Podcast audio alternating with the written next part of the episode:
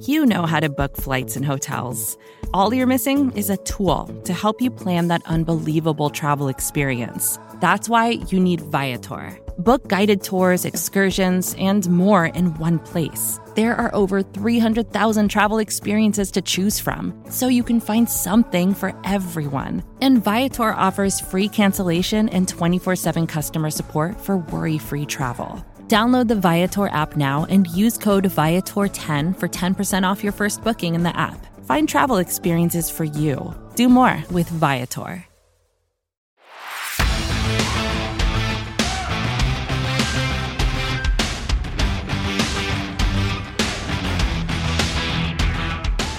Welcome, everyone, to episode 22, the Emmitt Smith episode of the Writer's Block podcast. Another off-season edition now that the Cowboy season is over. And we're sort of this in between limbo of, you know, between now, the combine, free agency. But that's okay. We got you covered with all of your off-season Cowboys news. I am Brandon Loree. You can follow me on Twitter at, at Brandon is right, and that's W R I T E. Normally, I do have Jess Navarez here with me as my co host, but she is unfortunately under the weather. Everything is okay. She's not kicked off the podcast, so anybody who's a fan of her, please do not stress she's still involved very heavily, uh, but she's not feeling well. So that just means I need to go for some reinforcements. I need to recruit somebody. And like I mentioned one time before, there is no problem with having too many Brandons in this world. And I have my great friend here, Brandon Clements, fellow BTB writer. You can follow him on Twitter at, at Icebreaker21. If you have any questions about his username, just tune into the Week 18 uh, recap episode of the Writer's Block. He broke it all down for us. We won't get into it now. Uh, but Brandon, thank you for hopping on the pod and sh- in such short notice. Um, the one question I'll start off with you is: Do you feel like you have more time off now that it's the off season, or are you also trying to fish for some Cowboys articles uh, as much as possible to keep the content flowing on BTB? Oh man, it's it's always a grind, and even right now, it's it's it's a bigger grind because I love the draft, and I'm always I'm always looking for new new material for the NFL draft because the Cowboys obviously have some needs, and and what better place to get some homegrown talent is is than the NFL draft. So I I'm always scouring the internet just to see and watch lots of tape, and it's it never ends for me and it, it is a little bit tougher uh, compared to doing you know doing the game you know the week by week analysis during the season because you know the storylines aren't really that pre- prevalent so yeah. you're always looking for you're always looking for new things free agency is also a nice a nice thing but as we know with the cowboys free agency it's you know, it's going to your local thrift shop. So I don't expect some uh, some marquee names to be uh, uh, flying flying down to Dallas as a, as a free agent signing. But that's why I, am a big I'm a big proponent of the NFL draft, and the Cowboys have one of the youngest rosters in the league. So I I'm always I'm always keeping my eyes glued to the uh, you know to the NFL draft content. You brought up the draft, and I know we just started rolling out a lot of our draft content. Uh, multiple writers kind of getting you up to date with everything.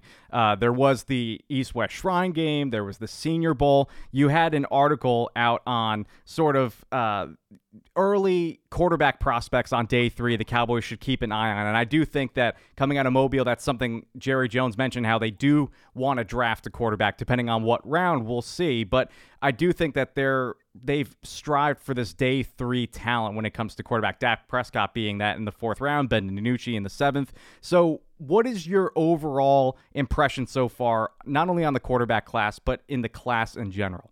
I honestly, I think it's a pretty deep class overall. I think you can get a lot of talent in the later rounds, which is, as you see in my article that just came out this uh, in the past few days.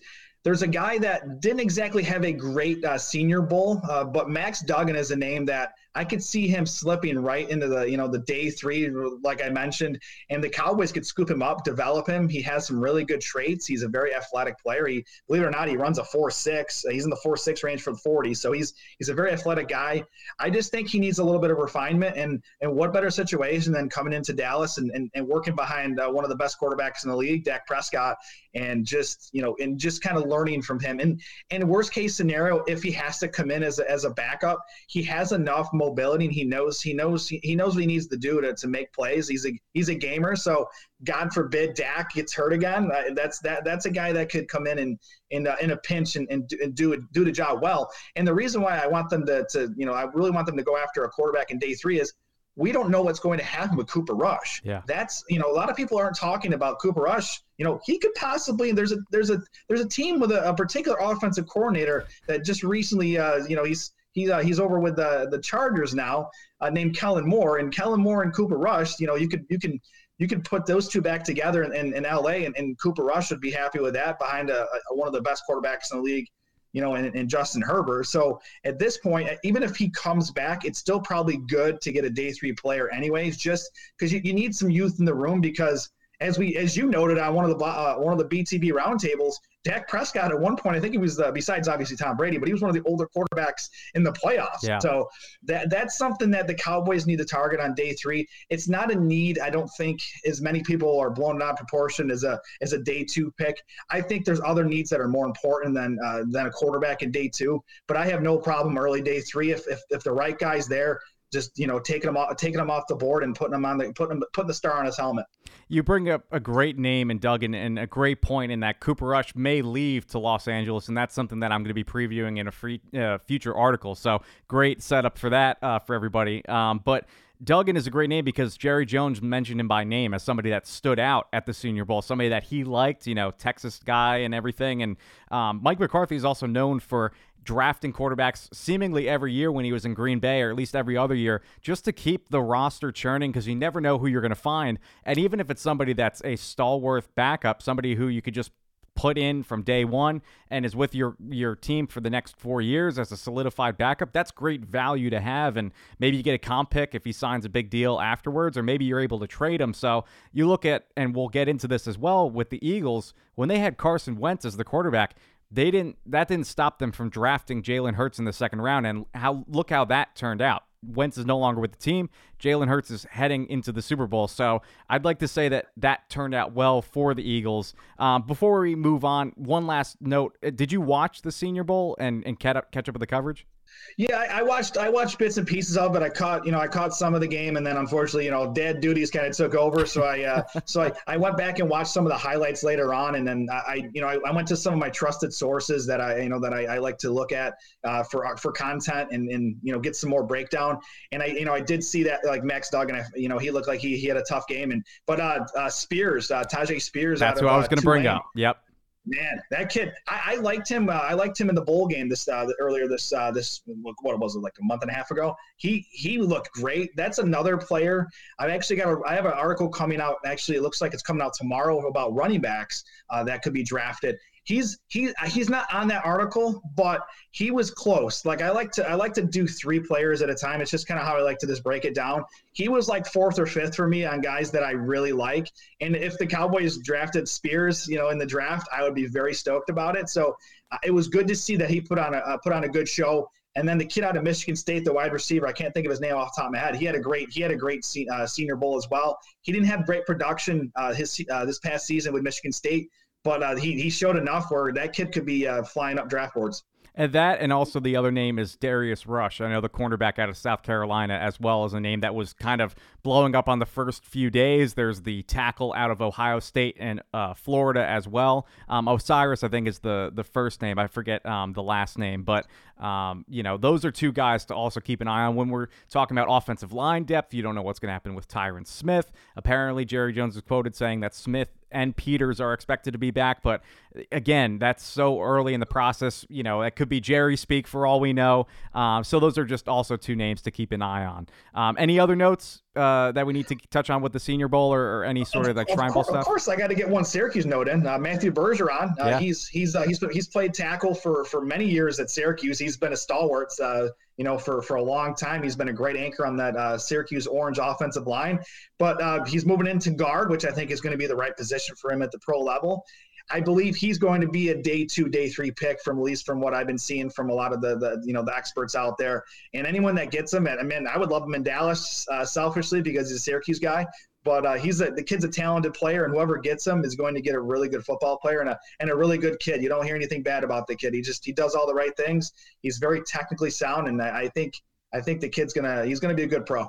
Yeah, we were just talking draft. We were just talking free agency. We're going to have other episodes for that. But since it is Super Bowl week, I thought it would be interesting to take a look at the blueprints of the Kansas City Chiefs, the Philadelphia Eagles, how they got to this point, how they made it to the Super Bowl. I think when Brandon and I were talking about this, trying to figure out what we were going to talk about, we came up with some interesting things when looking at the Eagles and the Chiefs. And I promise you, all the Cowboys fans out there, we will not glorify the Eagles in a way where it looks like we're fans of them. We're just looking to learn. You know, you're looking to grow. Sometimes you have to copy the smartest person in the class to get an A. It happens. You know, it just happens. Not saying that they're the smartest in the class, but they have a pretty pretty good roadmap uh, to copy. So we'll get into it. And again, like I said, because it is Super Bowl week, so I wanted to start first, Brandon, with uh, we were talking about Mobile and the Senior Bowl. Jerry Jones had an interesting um, comment when it comes to free agency and what's been brought up, seemingly, especially in Cowboys Nation, the past few weeks is you look at the Super Bowl winners, not only right now with the Eagles going into the Super Bowl, but last year with the Rams, built their team through free agency and trades. You look at the team before that, the Tampa Bay Buccaneers, they went out and got Tom Brady, Rob Gronkowski, Antonio Brown, and then they made it to the Super Bowl. So you see that there's a pattern with teams building for one year, forgetting about the cap and what happens afterwards, and just trying to push their chips all in. So Jerry Jones, he was quoted in saying, "Anybody who thinks I won't take a chance has misread the tea leaves, but I do think longer term." And I'm uh, I'm really hesitant to bet it all for a year. There's a lot of things that can happen for that year. In essence, we're seeing a couple of teams, the Eagles and Rams specifically, that have had some real success putting it all out there and paying for it later. A lot of that in there. He's basically saying he's seeing what's going on, the trends of the NFL. He's aware of it he knows that he has that in his bones, but it's only like if the price is right. What do you make of those comments from the owner and general manager? I think, I mean, I think he, he's just spot on. He's made some trades over the years, and I think he he kind of comes off a little gun shy, which is kind of you know a little like that's how I'm reading the tea leaves a little bit. He's coming off a little gun shy, which it doesn't surprise me, especially when you trade for receivers, because I'm just going to name three receivers, three receiver trades that did not work out very well. Let's see, Joey Galloway, that didn't work out well. Let's see. Uh, Roy Williams, the receiver, didn't work out well. Amari Cooper, eh. What what do these picks have in common? There was no Super Bowl at the end of the at the Rainbow. So I I don't I don't I don't mind Jerry Jones. You know he doesn't have to be as risky through trades anymore. Like you can you can trust Will McClay. You can make you can make great draft picks, and you have been able to find some really good bargain bins, and even signing some in house uh, you know draft picks that were you know potentially you know open, leaving the leaving the team for another team like like Dorance Armstrong. Like Dorance Armstrong was a bargain bin and that's a super fine because he had a heck of a season. So I, I don't think I don't think Trader Jerry's totally gone but as you can see with the recent successes back to back 12 win seasons back to back playoffs wild card last year divisional round this past year I you know I think he's starting to figure it out in a way where okay, I don't need to blow up my uh, my my future to just go all in because they're already close as it is. Yeah. So I think he realizes, okay, I don't need to give up all of these picks just for that one player.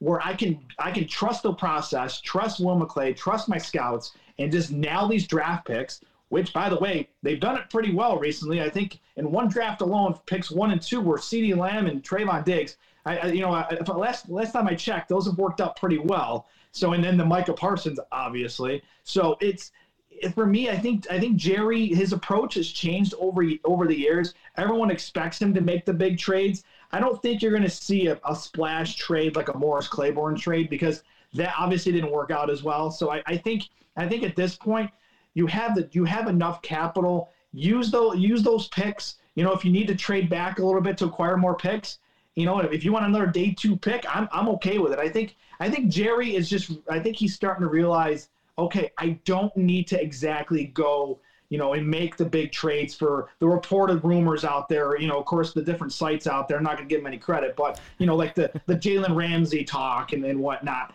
Like the Cowboys, would that be cool? Sure, that would be great. But would you give up your future just for one player?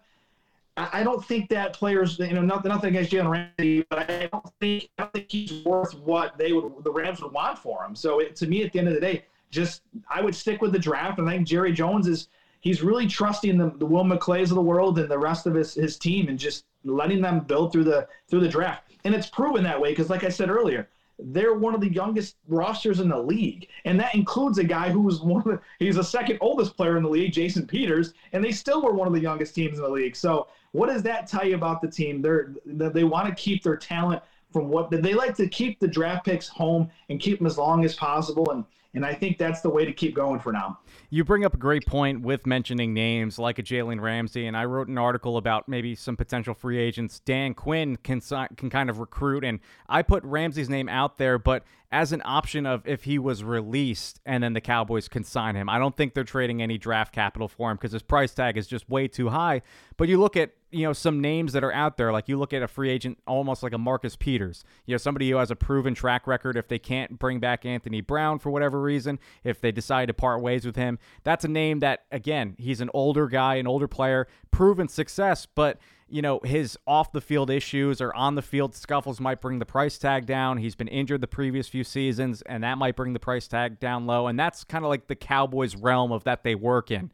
And I look at the Eagles and I look at the Chiefs, and my next question was is Jerry Jones being the GM of the Cowboys sort of hurting him? And this isn't anti Jerry Jones, it's just looking at it from an analytical standpoint. You look at the Chiefs, they have Brett Veach, and you look at the Eagles, they have Howie Roseman, who arguably had one of the best off seasons with acquiring talent to make the, the roster better. So I look at, you know, trading for an A.J. Brown, C. Gardner Johnson, uh, signing players like Bradberry, Ndamukong Suh, trading for Robert Quinn, who's just been a rotational guy, but they gave up picks for him. And you look at the Chiefs, they're they're more on the value side, similar to the Cowboys, but with success. You have Marquez Valdes-Scantling, you have Juju Smith Schuster, Justin Reid has been very good for him. So again, quality players, but on cheaper deals because they have the quarterback around them. So when you look at both of the GMs of the Eagles and the Chiefs, does one kind of fit the mold of Jerry Jones a little bit more, or all three kind of just working on their own path? I, honestly, it has to be the Chiefs. I feel like I feel like they the Chiefs are they're building around their quarterback, which that's I mean when you have Patrick Mahomes, that's that's probably not a bad thing to do. And then Dak Prescott is not on the level of of a of a Patrick Mahomes, but he's proven that he's one of the better quarterbacks in the league. I think we can agree on that. And what the Chiefs have done actually better than the Cowboys is, is they've actually they've built the receiving corps up after losing Tyreek Hill you know, losing someone like Tyreek Hill in a trade, which they got a great haul for Tyreek Hill, which that worked out well for uh, for them before he got the big contract with the Dolphins. They still, I mean, they got guys on those cheap deals like the MVSs, the you know, uh, the, the Juju Smith Schusters. I mean, they they are good at that, and they also drafted Sky Moore, which I think that's a that's a player to watch out for in the future. I think that kid's got a that kid's got a high ceiling. So I think the Chiefs are really smart when it comes to they they go after certain you know they go after certain bargain bin players because they don't have the room to pay top dollar for for certain positions because they they're paying Patrick Mahomes a lot of money. And, and and like we were talking before the show he you know the the Chiefs have have done it right where they've spread out that Mahomes contract for so long where you can you can you can kind of push things out a little bit and, and alleviate that cap hit from year to year. And that means you can go out and, and, and get some talent or keep some talent in house just to keep that keep that thing going. Because I mean I mean look at a guy like like uh, L'Jarius Sneed. That's that's that's a that's a great player. Willie Gay another great player. I mean they they know how to draft and that's the thing. And it doesn't hurt to also have one of the best defensive linemen in the game Chris Jones.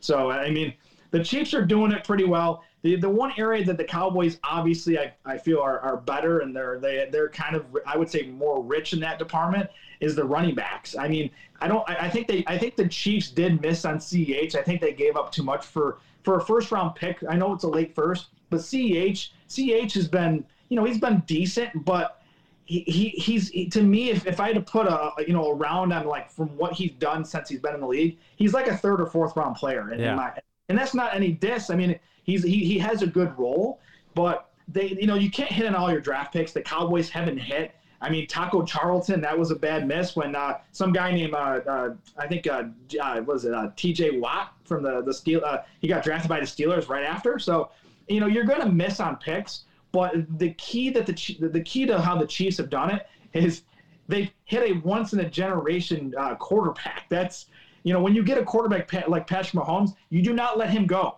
That that guy that guy is never going to wear anything but red. He's going to be a Chief for the rest of his career. And you know what? And and hopefully the Cowboys use that blueprint that they've done with Mahomes, maybe to not the extent of the contract because Mahomes is on a different level than Dak Prescott. But maybe maybe throw some more years, maybe do an early extension, extend that extend that contract out, maybe put some void years at the back end, just so you can keep his cap number down, where you can re-sign a Tony Pollard, where you you know when Micah Parsons is going to be due for a big contract, CeeDee Lamb's going to be due for a big contract. So it's it. There's a lot of moving parts, and I think the Chiefs do it really well.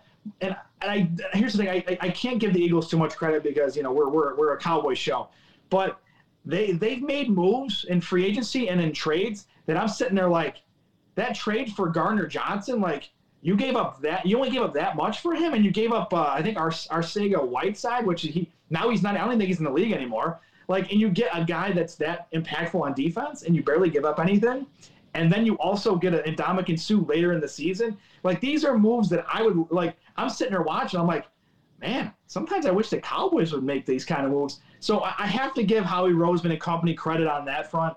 But I think the approach of the Chiefs works works much better. And, it, and it, again, it, it, all comes down to having Patrick Mahomes. At the end of the day, he's the he, he he's the best quarterback in the league, and it's not never a bad thing to have the best quarterback in the league at such a young age and for such a long time. You bring up the quarterback position, and we'll talk about that. It's a good teaser for the final question that I have um, you kind of touched on it a little bit, but we're going to focus on two positions that you sort of brought up in the same conversation. First, we're going to talk about wide receiver and how the plans have been for both teams, and then running back. So you set it up perfectly. So great job, not scripted. Good job on your end. So with wide receiver, I do think first and foremost that is the the quickest way, the fastest way the Cowboys can get potentially to the Super Bowl because they have the defense. They need to re-sign a lot of guys, but where they were lacking this season was offensive explosion, especially when you lose a guy like Tony Pollard in a playoff game and you just have CeeDee Lamb producing. And again, Jerry Jones in Mobile said himself, he said they put too much, I think, pressure and emphasis on trusting Michael Gallup to be 100% healthy, you know, throughout the duration of the season. And they put too much in the basket of Jalen Tolbert to develop as quick as possible. So they understand that there are holes that need to be filled at that position.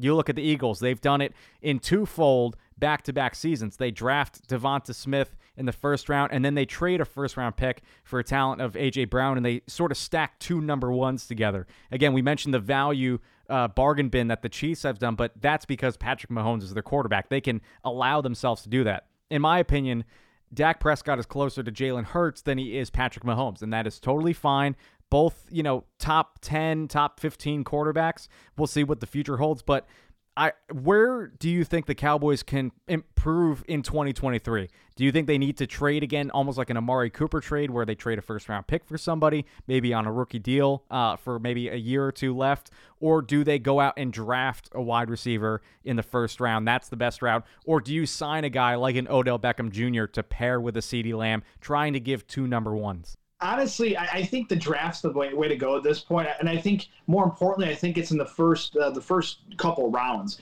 I, I, believe the the receiver class I don't feel is as deep as it has as it has been in, in years past, but there's still some great players there. I, I don't see I don't see the, uh, the the Cowboys getting one of the you know the the top receiver on the board from TCU. I just don't see that happening because I think he's going to go in the top 15, maybe top 10.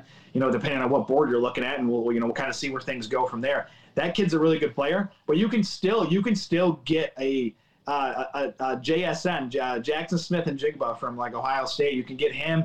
Uh, you can get Hyatt from from Tennessee. There's some guy that guy, and then there's there's a there's a there's a good two uh, second and third round uh, mix of, of, receivers where it, it, just depends on what your flavor is. I think that's where you go and, and, and get a player. I don't think the the receiving market for free the free agency market is not. I don't think it's really rich this year. I think it's a very it's a you know you can get like a Marvin Jones, which he's you know he's a good he's a good player, he's a good piece, but he's not you know he's not gonna. I don't think he takes your team to the next level. And I don't see the Cowboys going after uh, going after a receiver and in a trade. Like you're, you're like you're not going to go give up a multiple picks for a uh, for a Tee Higgins. I just don't see that happening. So it, it, to me, I think I think you go through the draft. There's a lot of great uh, a lot of great talent in the first three rounds. I think it falls off after the third or fourth round, to be to be completely honest. But you can find somebody on day one, day two that can come in right away. Even a Zay Flowers from Boston College, he's another player that I know a lot of people are very high on. You could bring you, you just got to bring. I think you got to bring in a, a guy just early in the draft. That's that's the way to go. And I think they're I think they're one legit receiver away from really going going somewhere big because as you saw throughout the year, it was CeeDee Lamb or nobody else. So you, you need you need a second option. Michael Gallup is he'll be one year removed from the you know he'll be another year from removed from the ACL injury. So that's you know that's a good thing. So maybe he comes back to the player that we knew he you know that he was before the injury, and then you pair him in one of those you know a top draft pick. That's a pretty good threesome, and you know and that and I think Dak Prescott would be happy about that.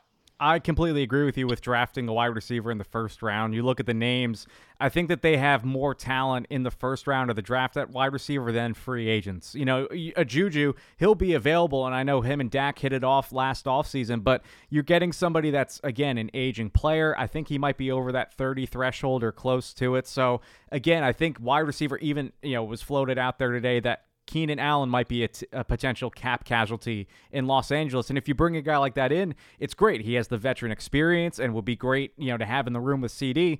But again, you're paying for a player who's also been injured the previous few seasons. So now you're dealing with that. And Odell Beckham, it looks like he's uh, running routes finally, you know, putting that stuff out on Twitter. But again, you're getting a guy with some injury history. If you get an explosive first round wide receiver, they're coming straight out of college injuries happen, but they're healthier, they're more explosive, and like you said, I think having the combination of Michael Gallup, a first round receiver, CeeDee Lamb, and then whatever Jalen Tolbert develops into, that's a pretty good four combination. You don't have to worry about bringing back Noah Brown. Simi Fehoko still on uh, a contract, a rookie deal, so maybe he develops again. Um, you know, going into year three. So I think that's the best route, and it does kind of coincide with what the Eagles did with drafting Devonta Smith, which opened up the realm for them to play a little bit more with the wide receiver room.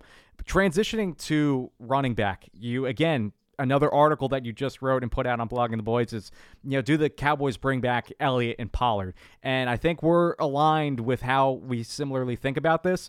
But Danny Phantom also put an article out, and it seeming at the same time like he wanted to write an anti-article to yours uh, about. You look at the Chiefs model, and he referenced that how they the Cowboys should not prioritize the running back position like they used to. You look at the starting running backs for the Super Bowl.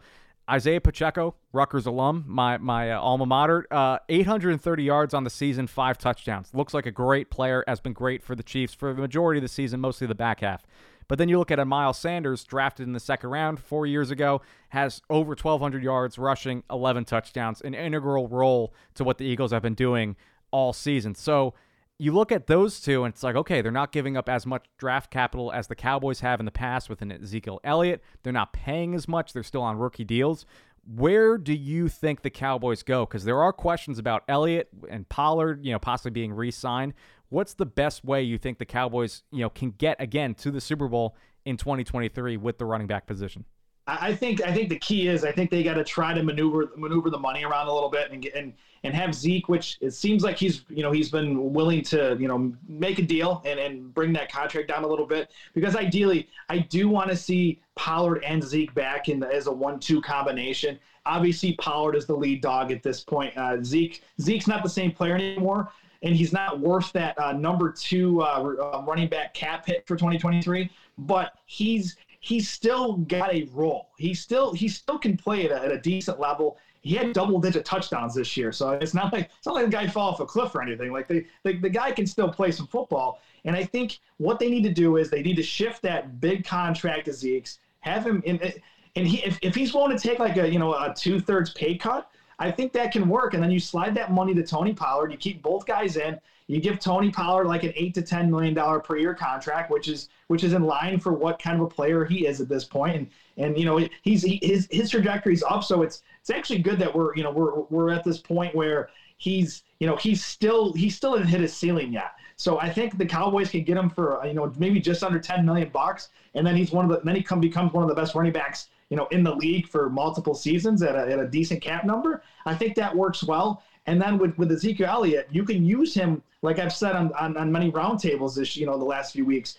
He you can still use him as a, you know, the the red zone back, the short yardage back. Let him just let him be the pound. Like let him just let him be the hammer. You know, or, or the uh, the old saying, the thunder and lightning. Let Pollard be the lightning. Let you know, let Zeke be the thunder. And you know what? If, if, if the if the carries go Pollard seventy percent, you know, uh, share thirty percent to Zeke, I'm happy with it. And you know what? They're both going to have good years, and they're going to be pretty fresh considering. I, I think at the end of the year, and then in my article that's coming out, you know, that, that's coming out here very soon. Uh, it's gonna it should be coming out in the next uh, next day or two.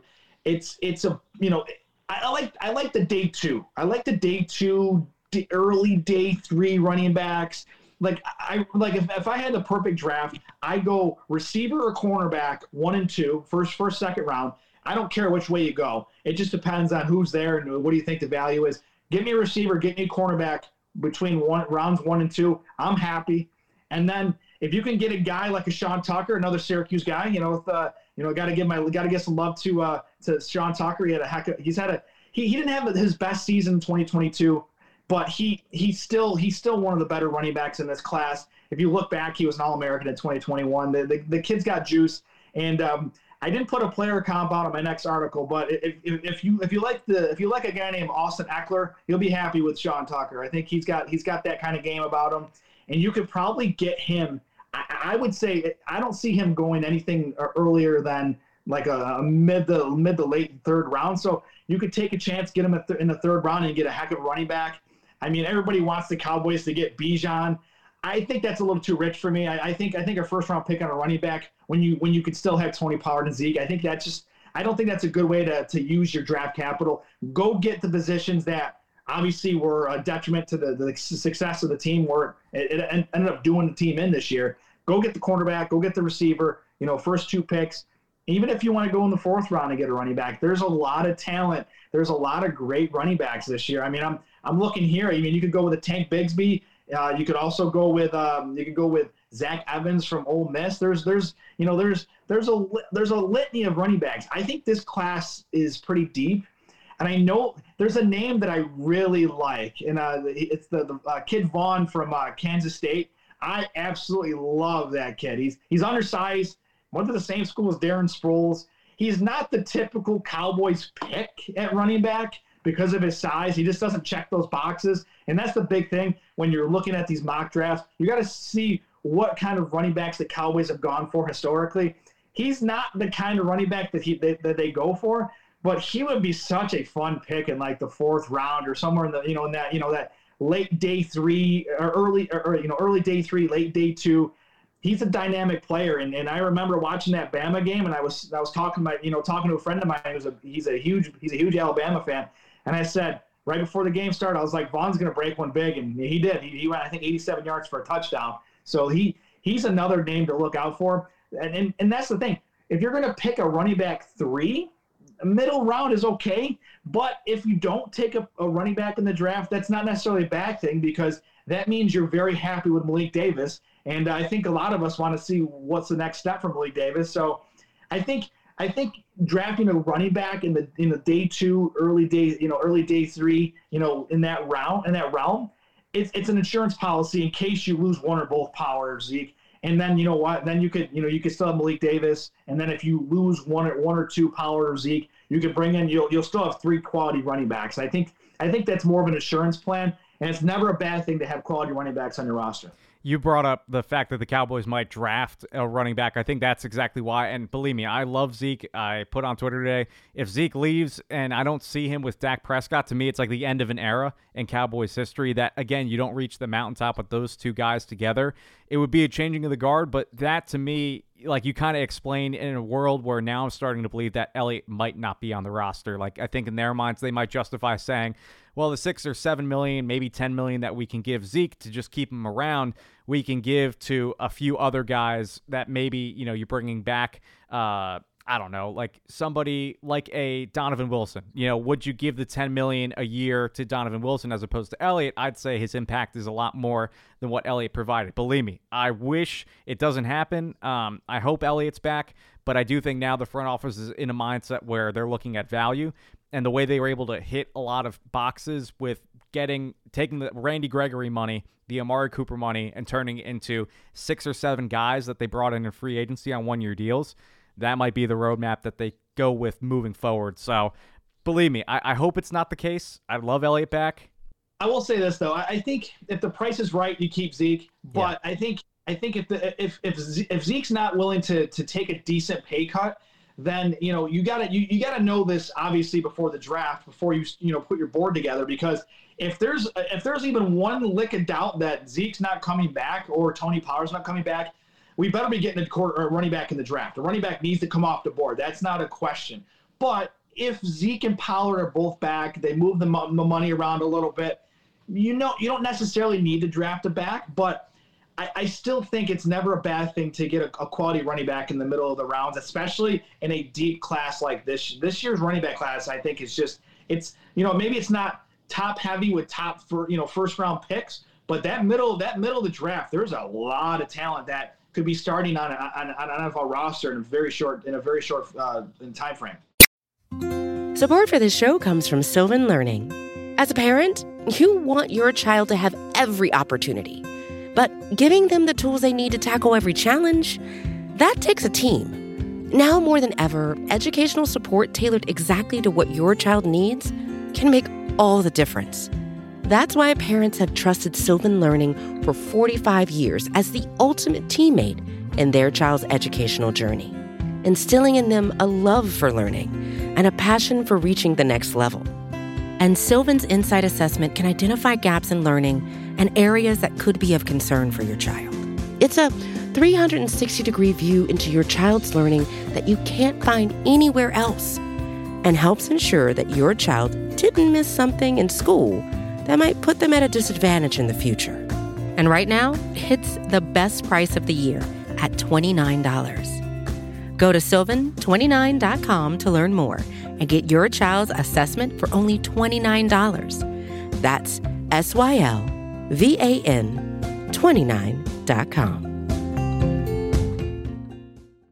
going with the run game, that a lot has to do with coaching, the emphasis on run game. And the Cowboys have changed their coaching staff seemingly overnight, let a lot of guys go, didn't re sign some guys. Kellen Moore, specifically, like we talked about, left. So now Mike McCarthy is taking over the play calling duties. And when you look at, again, the Super Bowl teams, both of them have offensive minded head coaches that certainly have their input on the offensive game plan. But when it comes to the to play calling, you have Eric Bieniemy in Kansas City and Sean, uh, Shane Steichen for the Eagles, and both of those guys are taking over the play calling duties and allowing the offensive coaches to kind of just float around, sort of similar what Mike McCarthy was during his three seasons with the Cowboys. But now he's flipping the script. He's going to be calling the plays and just have Brian Schottenheimer as a guy that puts his input on the offense.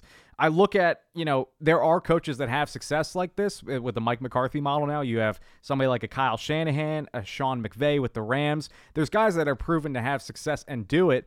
But do, the the problem with me is I don't know what Mike McCarthy is as a play caller because he hasn't done it for for years now, which is also intriguing, but also very terrifying at the same time because has he matured with his offensive game planning? Is he going to be going back to his old roots where it isn't adjusting to the modern NFL? So, do you think this is the best route for the Cowboys to get past the divisional round, go to the NFC Championship, or do you think it's sort of like setting up for Mike McCarthy's swan song uh, and being out in 2024? it, it could go either way. To be honest with you, I think I think the the Schottenheimer hiring, you know, or the I should say the promotion uh, to you know to offensive coordinator, that that was a good move by McCarthy because one thing I know about the Schottenheimer family, they know how they, they know how to they, they know how to play you know have play calls. Uh, they scheme it up. They know how to do it. They know how to design great plays. So to me, I'm not concerned about that because the Schottenheimers they're known for designing great plays. You know, the late great Marty Schottenheimer was a great play designer as well. And Brian's a great Brian Schottenheimer is a great play designer,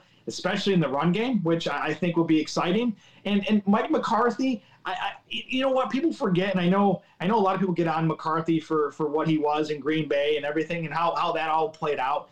But the one thing I will say is he was a top 10 coordinator. You know, the offenses were top 10 for a majority of the time he was in Green Bay, minus a couple, a couple, uh, you know, you know, tough seasons, including his final, uh, final uh, season there with the Packers. But and yes, people can say Aaron Rodgers this, Aaron Rodgers that. But at the end of the day, you still have to have good play calls in there to let Aaron Rodgers be Aaron Rodgers. So for me, I think you know having Mike McCarthy jumping into the driver's seat for this offense, I think is a good idea from a play calling perspective because I think when he was he sat out for a, for a year and when he came back to the game, I bet you he learned a lot of uh, you know, he took some soul searching and he figured out, okay, I can't do this anymore. I gotta, I gotta change things up. I gotta spice, in, I gotta spice in the playbook up a little bit.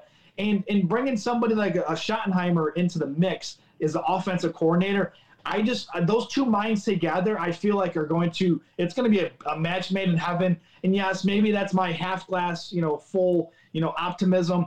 But at this point, I think Mike McCarthy's putting all the chips on the table and saying, I'm going to give it my best shot. I think I'm the right guy to play, you know, call the plays, and I think Schottenheimer's the right play designer that I, you know, that can help me get the game plan ready each week for, you know, to put out the best offense possible. And maybe that involves uh, some more KaVontae Turpin uh, action. That'd be nice. We'll see. Maybe we'll see how that goes. But that's to me, it's it has a it has a great chance to be really good, or it could really fail. It's it's you're you're kind of walking a fine line but I trust Mike McCarthy more than more than a lot of people do. And the proof is in the pudding. Like I said, he's been a top ten uh, offensive coach in, in, this league for, for many years. And, and Schottenheimer has been a pretty darn good offensive uh, offensive mind in this league, offensive coach in this league for many years. Putting them together, it can't hurt.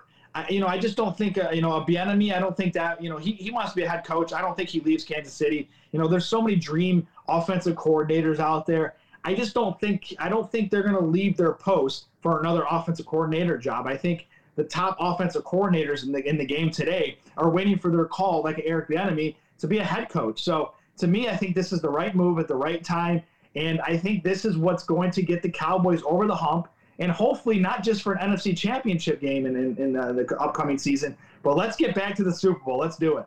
I think the this might be a stupid answer, but that's why I think it relies so heavily on Dak Prescott this season to improve and take that next step. And I think that's why, again, the ripple effect of that is putting good pieces around him to succeed. You know, Mike McCarthy has helped quarterbacks improve. Like, you know, Aaron Rodgers is a talent, but Mike McCarthy helped, you know, him grow as a quarterback and improve and unlock that talent. If he had a bad coordinator, a bad coach, we might be seeing a different Aaron Rodgers. Sometimes it's like the talent is placed in a bad system and can never improve. You look at Josh Rosen, somebody who had talent and maybe not the attitude, but you never know with some of these guys when they're put into a bad organization, get drafted, and then all their talent is put to waste, and before you know it, they're Blake Bortles, and then they're out of the league. Hey, and I'll tell you this: you just brought up you just brought up a, a great scenario. Let's see, uh, Patrick Mahomes, guy that's uh, in the Super Bowl uh, this coming weekend Oh, who's the coach? Oh, that's right. A- Andy Reid, one of the uh, great offensive minds, one of the great coaches the league has ever seen. That was a match made in heaven. So to your point, that that is uh, that's that's the that's the way you want to look at it. And, and like you said, Dak Prescott, again, he's not a Patrick Mahomes. We all understand that, but maybe this Mike McCarthy Schottenheimer, you know, this this this little uh, marriage, I guess, on the offensive side.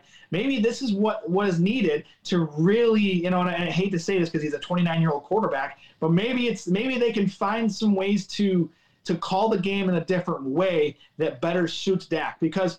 I, I don't. At times, I felt like Kellen Moore wasn't putting the, the best foot forward for Dak's skill set, and I think you have to realize the kind of player Dak is. I don't think Dak needs to. And I've said it before, and I've said it on multiple occasions, articles and uh, you know different you know different uh, podcast shows where Dak should not be throwing the ball more than the 30 to 35 times a game. If he's if he's over 35, if you look at the numbers, his win loss percentages it's not good.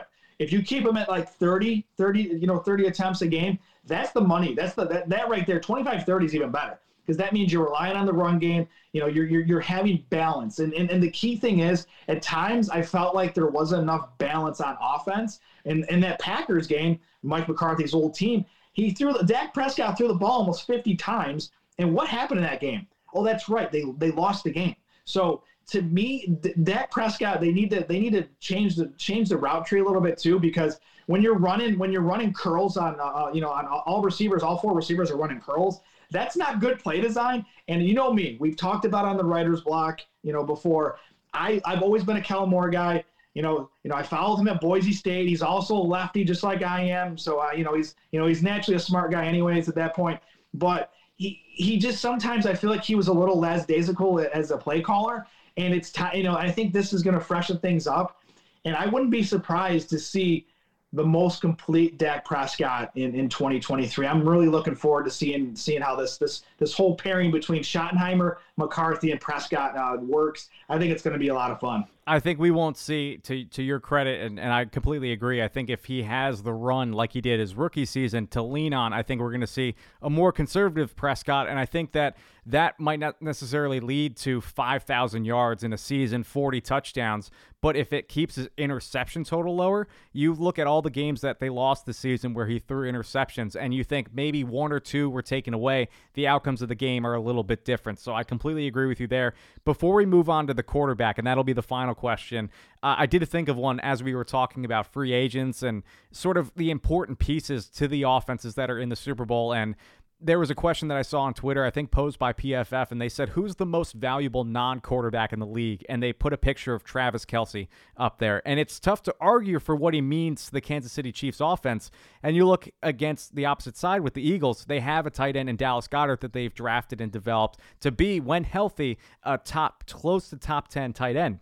Well, the Cowboys have a free agent in Dalton Schultz that they've developed, they've drafted, and the price tag might be high. They they franchise tagged him. He was a little unhealthy, but still, he'll probably de- demand a lot of money in free agency.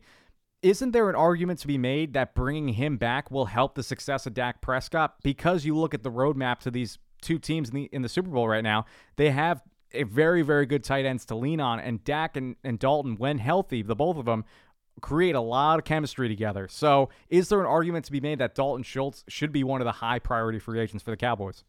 Absolutely, I, I, think that's a great point, Brandon. I think that's I I couldn't agree more because as you you know as you pointed out, Kelce Kelce to me and I before you before you dropped it, he was the you know the most uh, the most you know valuable non quarterback in the league. I would say it's him and Micah Parsons. You know, selfishly as a, as a Cowboys fan, I think Micah Parsons is the same way. But I think I think Travis Kelce is you know that's his that's Mahomes' safety valve. He, he got he got the ball to uh, he got the ball to uh, to Kelce on multiple occasions. You know during the, this playoff run, he he he knows he knows when when the pocket breaks down. And at this point, Mahomes is not you know healthy. He's he's got a he's got a bum uh, bum ankle, so he's kind of you know he's not he's not his normal uh, mobile self. He knows that if if stuff hits the fan, I'm gonna, I'm just gonna look for for old Kelce, and uh, Kelce will get me a touchdown or a first down.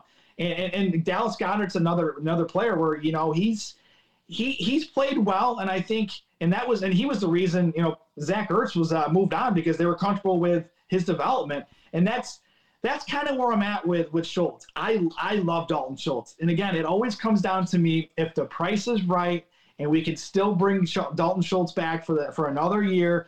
I am completely on board. But the unfortunate reality is, I don't think the Cowboys are going to value him as much as Dalton Schultz values himself, and what the other the open market is going to value him. I, I don't. I, I just as much as I'd love to see him back, and I think it'd be a good thing to have him back because he would be Dak Prescott's safety valve, just like Witten was Romo's uh, safety valve for for many years. I just I, I, think the Cowboys are seeing it, and I think we've all seen it. The development of, of these uh, these these these tight ends. Ferguson's looking like he's going to be a player and you know Hendershot looks good, and then McKeon, he's another guy. That I mean that that trio could you know that you know what we could see we could see a nice jump.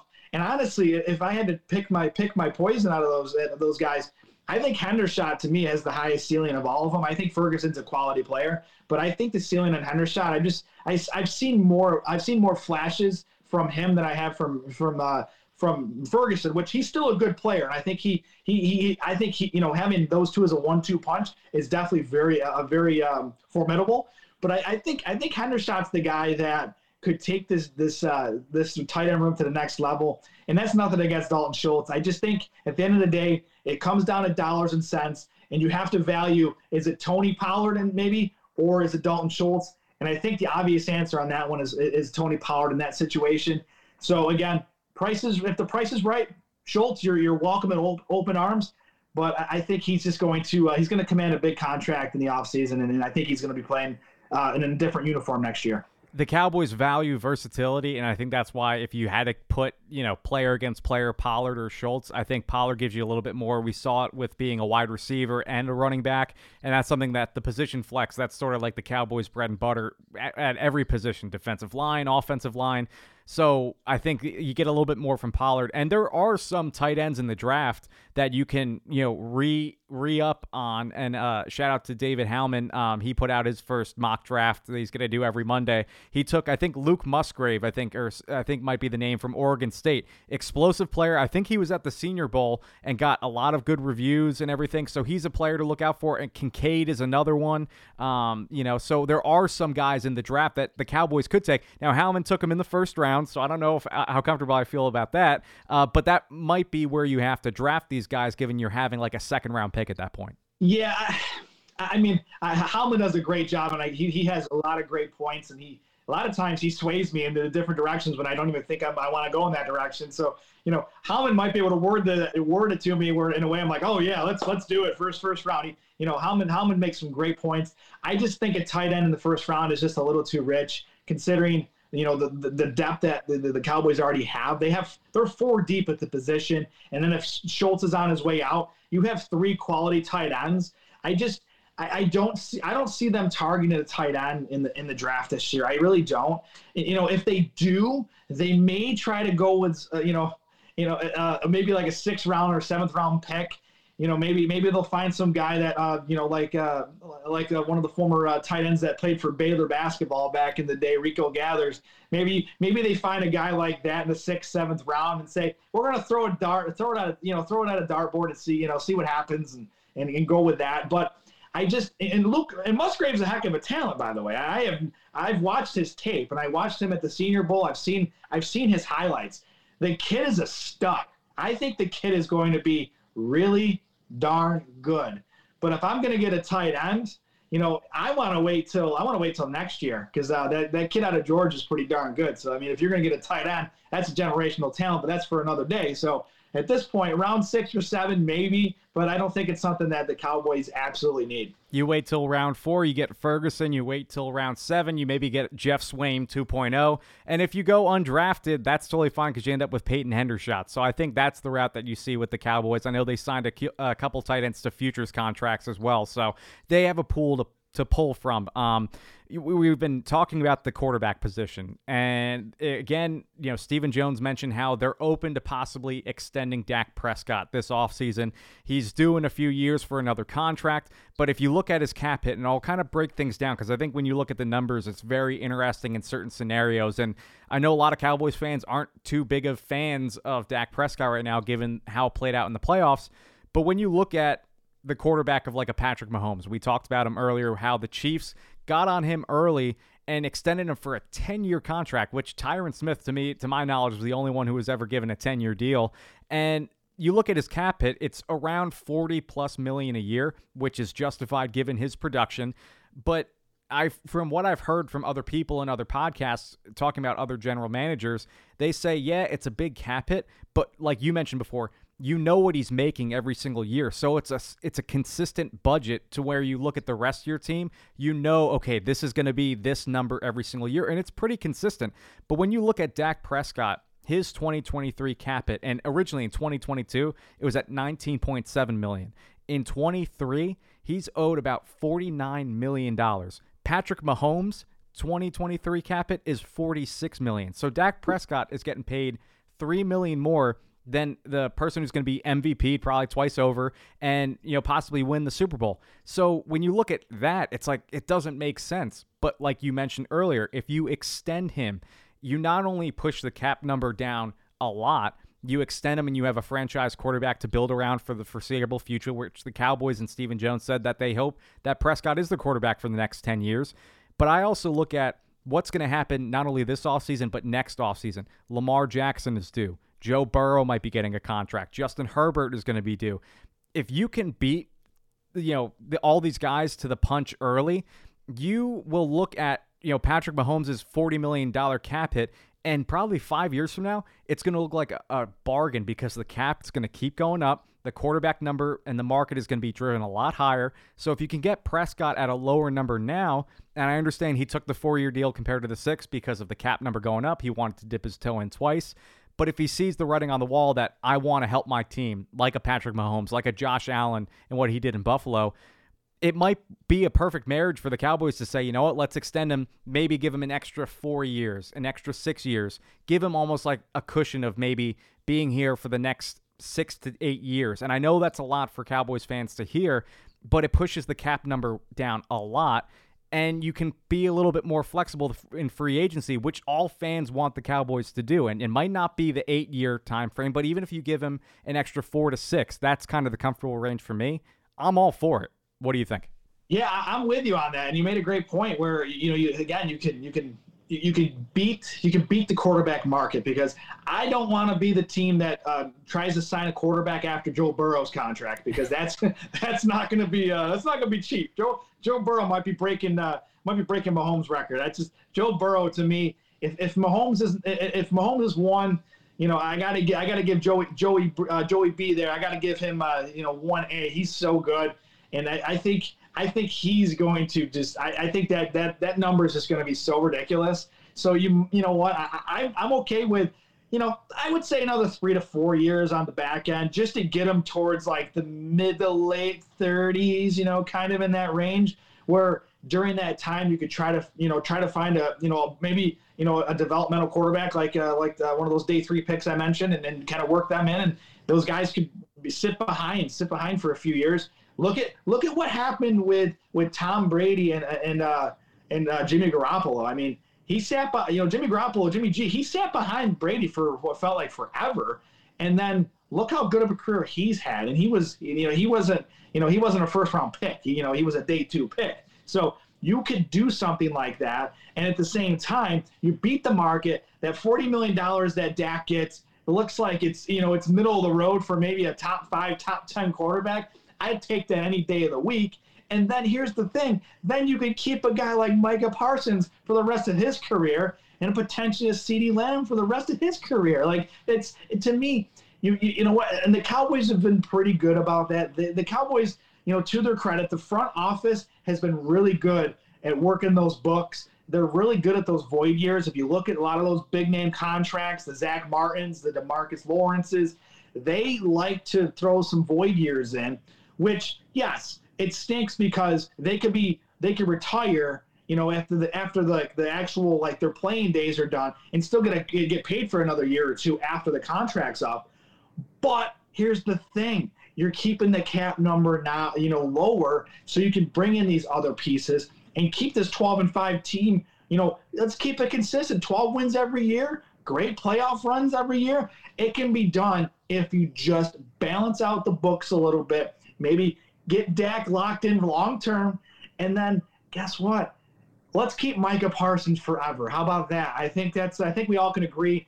Micah Parsons, he, whatever contract he wants, Jerry Jones is back the Brinks truck at Micah's house and say, "It's all yours, buddy. You're you're a cowboy for life. I don't want to ever see him in another uniform."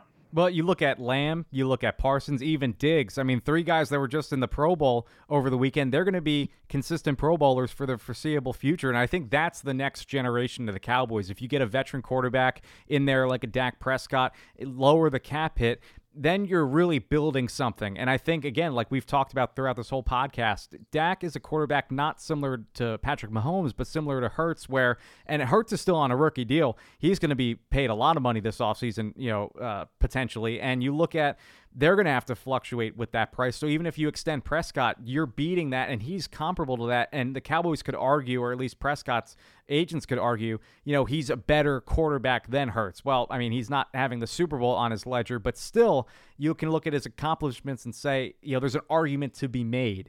Um, and I laid out some pros and cons. The pros to extending Prescott, like we mentioned, you could free up some space for, for some other important free agents down the line, and you can get a top 10 quarterback in the league cheap before everything blows up the con of it, seeing it from the other side, you're committed to Dak with no more opt out in 2024. He has a potential out in that season before or uh, entering in next season. McCarthy might not be the the head coach next season, depending on what happens this year. So you can do a complete reset of the whole roster, get rid of Dak, get rid of McCarthy, and get new blood in there.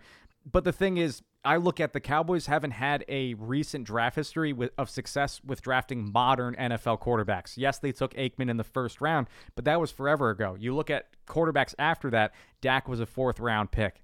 Tony Romo was an undrafted free agent. Cooper Rush was an undrafted free agent. They haven't been able to evaluate quarterback talent at a high level. And yeah, they were in the conversation for Carson Wentz and Jared Goff in the Elliott draft, but Jared Goff and, and Carson Wentz haven't turned out to be the best pros out there. So you're kind of looking at, well, where does this front office evaluate the quarterback position? I would say if you can negate that for a few more years until other quarterbacks can develop, you know, within the draft and everything, you solidify the talent around Dak now and open up the window.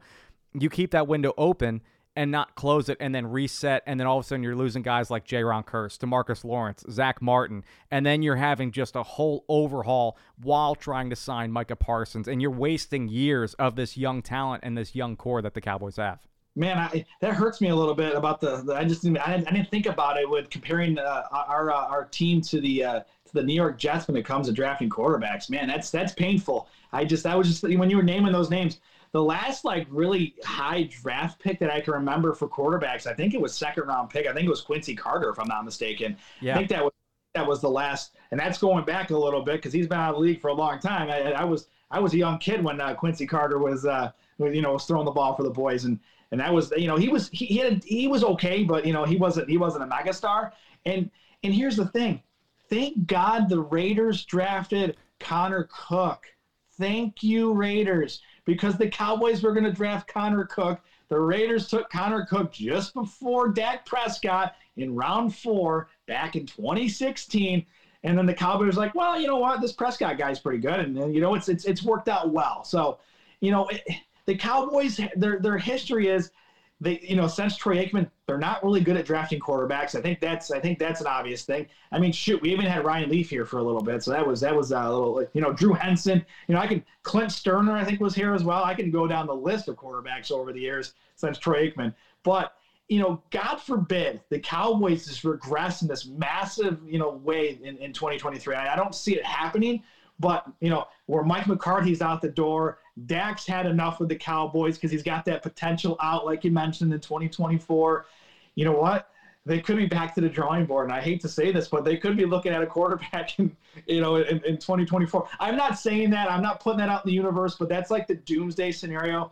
I don't want to think about that because when you put us in the same category as the New York Jets, let's just hope Dak Prescott and Mike McCarthy are here for a long haul because I don't want to be in that situation because unfortunately the New York Jets are who they are, and uh, they they they're they're they're desperate for quarterbacks, and they're going to probably pay a heavy price in the, in the market in the offseason here. And I, I don't want the Cowboys to be on, on that side of the history. And the, uh, two things, another name too is Paxton Lynch as a guy that they were trying to trade up for. You know that that it just didn't work out. So history would also say that the Cowboys haven't needed to be in that situation. You know, they haven't been picking in the top 10. Only recently it was the Elliott draft that they took him instead. And they had Romo, they have Dak. So they haven't had a top 10 pick where they haven't had a quarterback and they need to draft one. So we don't really know. That's just a world that I don't want to live in right now, where I just push it off.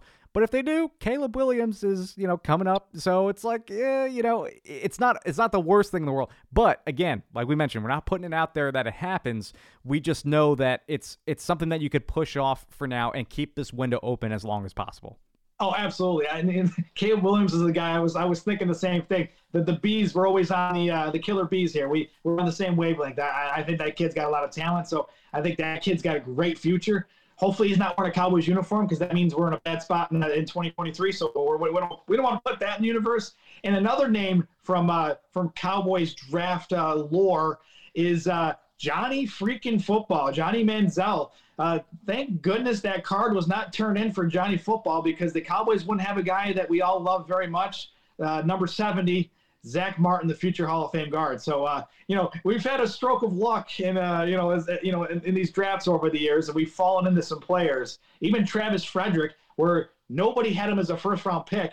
Cowboys take him in the first round, and obviously his career was ended a little, you know, prematurely for, you know, for for medical reasons, unfortunately. But he had a pretty darn good career, and and, and he and for a guy who was quote unquote by the experts a third round grade I'll, I'll take I, that. That was a pretty darn good late first round pick. So the, I, I trust the Cowboys in these drafts. I just hope that a Caleb Williams is not on the Cowboys, you know, on the radar in 2024 because that means this coming year is not going to be a lot of fun. I'd like to say that we laid out a really good blueprint for the Cowboys to follow to make it to the Super Bowl. So, again, if Jerry Jones is listening, Mike McCarthy, we have the resources, we have the knowledge here to help you out pro bono. We won't take, you know, any money for it. We'll take the credit. We'll say, "Hey, listen, tune into this episode, you know, way back when. We we laid it all out for you to follow." Um, but, you know, we can't leave this episode without giving Super Bowl predictions. I think we know who we're going to pick here. Uh, but I'll throw it to you first. Who do you have winning the big game on Sunday? Oh, I won't go too long-winded on this, but I hate to say that, but the the stats, the you know, the rankings and stats, you know, it's closer than the experts uh, may may think, and, and, and, Philly does have a lot of uh, a lot of things that the Chiefs don't. But the Eagles don't have Patrick Mahomes. They don't have Travis Kelce, which is why the Kansas City Chiefs are going to roll. I think the game. I think I think the game's going to be over. I think I think people are going to watch Rihanna and call it a night. I think that's where it's going on uh, Super Bowl Sunday. Wow, I, I, like that. I like to hear it as a Cowboys fan. You are right when when you look at the matchup between the offensive line of the Chiefs and the defensive line of the Eagles. The defense for the Eagles is significantly better in my mind than what the Chiefs have. But the ultimate equalizer, it seems to be, is Patrick Mahomes. But I also look to somebody like an Andy Reid, who's been in this position, um, which I keep forgetting that it's sort of like a quote unquote revenge game, even though he didn't call it that against his former team. Um, but I do think that inexperience plays a, a, huge factor in these big game situations. And I look at somebody, and I know it didn't against you know the Eagles and the Patriots years ago with Pederson and, and Belichick, but I look at offensively when this game is going to be won, I think, on the offensive side of the ball, trying to just outscore the other team. And again, it's cliche to say, but I do think that the, the Chiefs will have a little bit more success because they have the proven coach. Hurts, again, has not been in the situation. He's been great all season, but I do think that the Eagles are still a young team. The Chiefs have remaining guys on that roster that have been through the gauntlet, uh, going to five straight AFC championships, which is absolutely insane. Um, but I, I look at the roots of who the Chiefs are. To me, give them just a little bit more of an edge in this situation. I do think it'll be close. I think maybe 21-17, kind of around that range. I'll be honest, man. It's it's the stats, the rankings, they're close. I just, to me, I just think Patrick Mahomes and Travis Kelce are just gonna, they're just gonna light light them, light the Eagles up. I just, and it's not, you know, it's not only just the Cowboys thing. You know, the Chiefs, the Chiefs to me are just a juggernaut. The the only way, the only way I keep, I see this game being close, and I'm looking at the injury report here if Willie Gay, who's a very important linebacker for the Chiefs, if he can't go, if uh, you know if, if the Jerry Sneed can't go, that makes things a little more interesting. But if they can get those guys in the lineup, I think I think that's I think that's going to be a good thing for the Chiefs because right now the one advantage that the Eagles have over the Chiefs is their health. They've had they have guys on the quote unquote injury report, but it's it's just it's just like rest days. It's not like oh they're questionable for the game. So it's it, it comes down to if these pieces play. CEH has been activated off the IR, so uh, we'll see Clyde Edwards-Helaire. We'll see him. Uh, we'll see him in the lineup, and uh, you know he he's a good piece, but I do think Jerick McKinnon's another great great player. Which it took a little bit of time because you know he was you know he it took a few years in that contract to see what he could do because of injury but McKinnon's a, a pretty good player as well. So overall, it's good. You know, it's it's. I think I just think the Chiefs are just going to roll, man. I just, you know, it, maybe it's maybe maybe maybe Rihanna. You know, maybe it's after Rihanna. Maybe it's third quarter. Maybe I'll backpedal a little bit to the third quarter. But I just I just can't see the Eagles beating the Chiefs, and it, it's it's the Chiefs to me are are the best team in the league, and it's not even it's not even a, dis- a, discussion. The Eagles were good, but I think the Eagles and a lot of Eagles fans can you know they can at me on Twitter if they want at Icebreaker twenty one. Go ahead. I just think they've had a little bit lighter of a schedule than uh, than the Chiefs have this year. And the Chiefs have proven to beat the better conference, which is the AFC. And I, I just I just think the Chiefs are just a juggernaut, and I think the game's the game's going to be over. I think quicker than people think. All I want to see is the ring around the rosy play again. Just bring that out. Uh, I would love to see just some sort of offensive creativity. Just make it an exciting game. And I know I can speak for everybody who's listening right now. This was an exciting podcast. Um, we will be next week. Hopefully, Jess will be back as well. Brandon, again, thank you so much for hopping on. You can follow him at Icebreaker21, like he mentioned. All the Eagles fans, you know, go at him if you want. Uh, my name is Brandon Loree. You can follow me on Twitter at Brandon is right. For Brandon, I am Brandon. Thank you for tuning into the latest episode of the Writer's Block. And as always, go Cowboys.